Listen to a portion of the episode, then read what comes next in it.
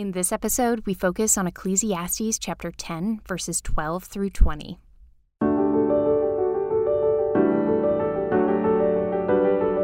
Welcome to the Yellow Balloons Podcast, a collection of teachings to help you navigate the transformational possibilities of a God centered perspective. We pray these insights from Scripture will inspire and encourage you.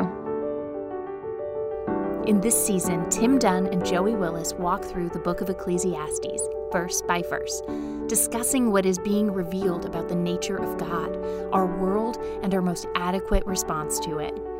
Grab your Bible, some note taking supplies, and pull up the BibleSays.com commentary on Ecclesiastes as we take a deep dive into the deep truths of Ecclesiastes.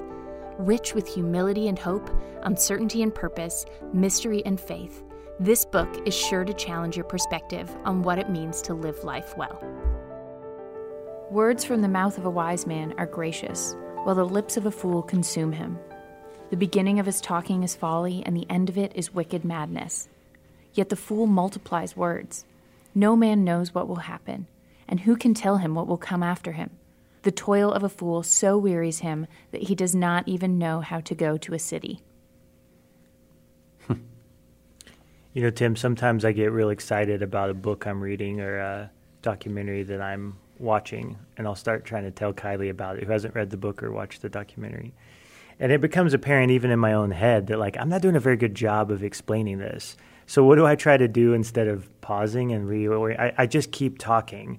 I just try to like keep digging myself out of the hole, and I can see Kylie getting exasperated and confused and a bit annoyed and just like what I I don't know what I'm saying anymore, and she certainly doesn't know what I'm saying. But I somehow think I'll get out of this by just keep talking by multiplying words, by multiplying Creating the more words. context. And sometimes so, so you're being a fool. You're being saying. a fool. and sometimes Kylie will stop me and be like, "Sweetheart, I have no idea what you're saying."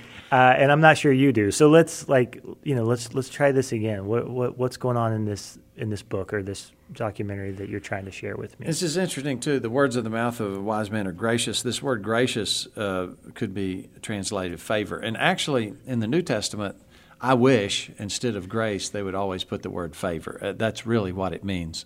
Uh, the word uh, Greek word charis. Uh, it's included in the in the uh, verse that says, "And Jesus grew in favor with God and man." That's charis. It's favor. Someone's, fa- and that, that, the reason I like it better is because it causes you to ask who's favoring who, hmm. which is kind of the key thing here. Well, when you have a wise man, his words are favoring you. Okay, and and that could be because they're lifting you up. It could be because they're helping you see you're there. It could be because they're helping you see you're here in current reality. Now, you may not receive them as favor. That doesn't mean they aren't favor. Hmm. Now, on the other hand, the lips of a fool are going to consume the other person. And that may sound like, uh, yeah, that's a great idea to go down that path of Hebel, you know, to go down that path of self uh, or or it could be tearing them down. But that, this is two totally different ways to talk. And so here's another opportunity for investment. How are you going to invest your words? And every time you speak, if you're going to go down this path of wisdom, you should think of your words as an investment. And it's an investment in this other person. Maybe they hear, maybe they don't, but you want to put the words out there carefully because you want them to be wise words that favor the other person. You know, this, the the last part here, talking about the toil of a fool so wearies him that he doesn't even know how to go to a city. It makes me think of, uh, is it in like James four or five, somewhere around there, where it talks about uh, go to a city and spend a year there and engage in business and right profit. like yeah so it's warning against this it's saying uh, that we take on this perspective saying i'm going to go to this city and i'm going to do this and i'm going to spend a year there and i'm going to make this amount of money and then i'll go and james is saying no you're like that's a foolish perspective well you should say if it is the lord's will I'll go and I'll do this and that, uh, which James is actually saying the same thing. Ecclesiastes saying like, doesn't matter where you go, doesn't matter what you do, don't get too tied down to that particular outcome. But I think the the fool because of a poor investment in their words, might uh, quickly gravitate towards trying to control their outcomes, to trying to control these circumstances and make these vast plans. So back to Ecclesiastes verse 15 here, uh, the toil the toil is just so wearisome. They they are trying um, to control things and they and they can't do it, and, and they and it, they don't know how to go to a city, so they don't they don't know what to do. And you were talking about this with people talk about job changes. We get this with students. What am I going to do after I graduate? And it's like you got to make a choice, and, and, and, the outcome, the the specific thing, doesn't matter to God doesn't nearly as much mm-hmm. as who are you going to be. Are you going to be an engineer or a magician? Yeah. Uh, it, do, it doesn't matter to God that much. Yeah. It matters some, perhaps, but not that much. He'll let you know. He'll let you know. What matters to him is what kind of engineer you're going to be, what kind of magician you're going to be, what right. character are you taking into those roles. Is re- how do you go into those cities is really more important than which city are you going into. And and the uh, we're back here at process versus outcome again, right? No one knows what's going to happen. Ecclesiastes says nobody knows. You don't know what's going to happen. So trying to no, so this is a word to me. You know, I, am I'm, I'm a, a foinker. You know, I tend to try to control the future by imagining a hundred different events and then controlling one of the early dominoes. That's my bent. Mm. And somebody and uh, someone gave me wisdom and pointed out, "Hey, I think you do this." And I thought, I said, "Yeah, I really do." And he said, "Well, here's how you control that." Uh, you control not controlling. You you, you say to yourself, uh, "Okay, let's say let's say this whole domino event happened. You know, the the financial markets melt down, all my wealth is gone. I'm a you know whatever whatever disaster you're imagining. Get to the end of it, and then ask yourself, could I trust God then? Hmm. Hmm. Of course, the answer is always yes.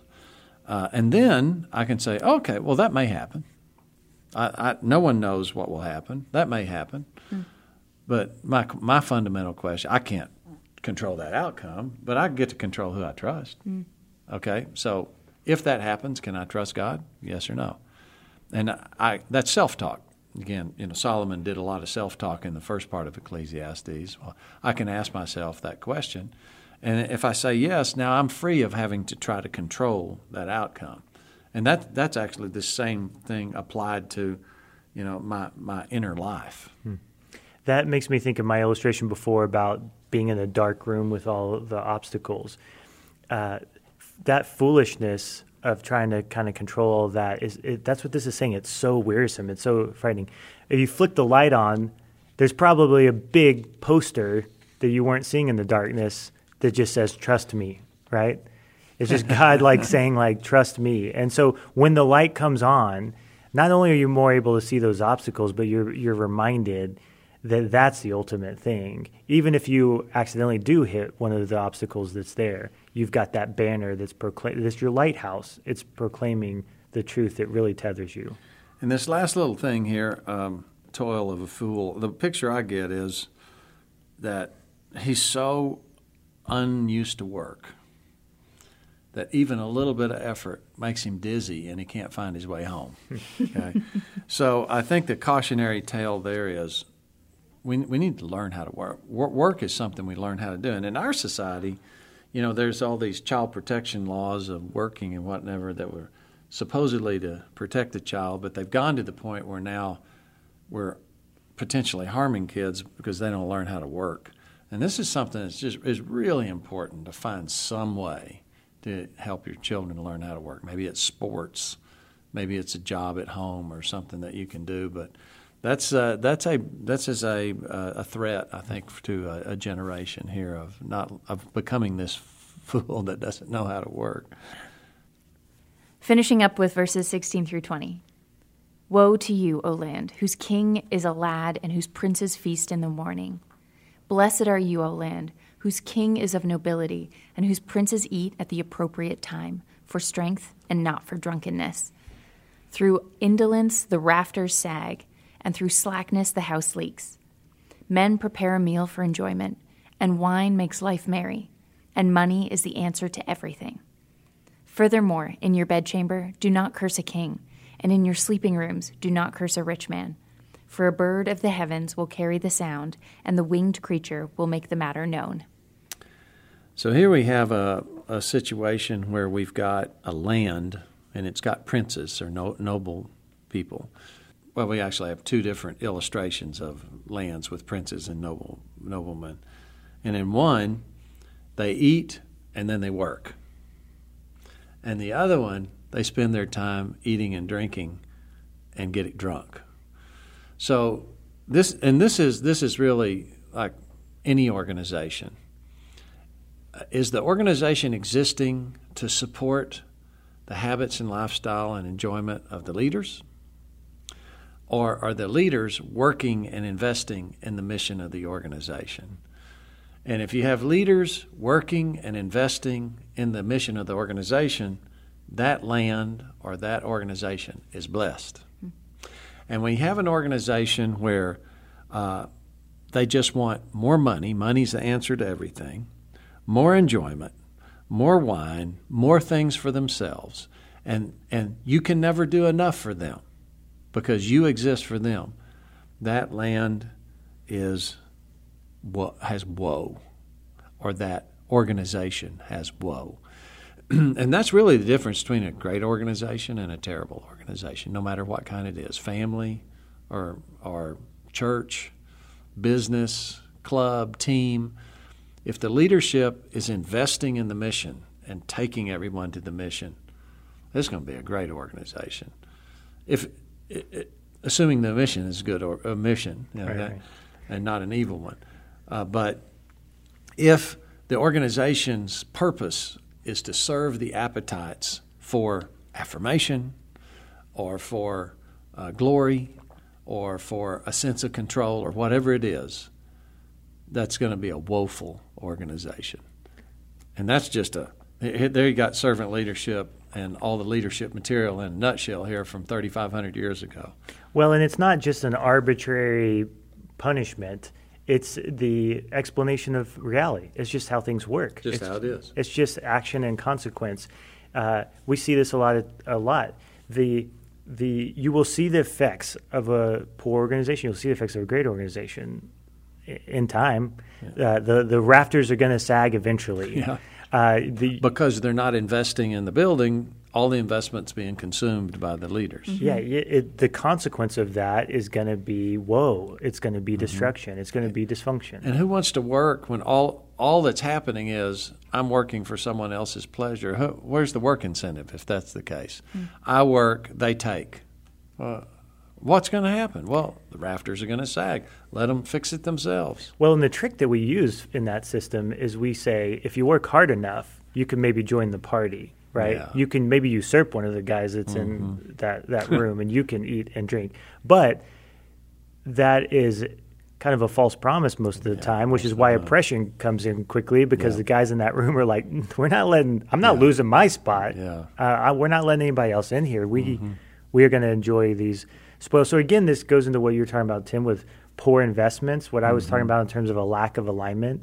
This is messing with God's created order yep. and making a, making a mess of it. And there are going to be consequences for that. And so we, it is wise, it is efficient for us uh, to live in alignment with God's reality, to invest wisely, to steward well the things that, that are in front of us. And then the last verses here, these authorities are messing up. They're bad, but got to be careful about what you say.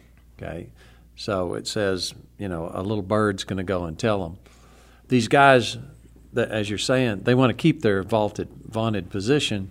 Hmm. So they got birds out for threats to their vaunted position, right?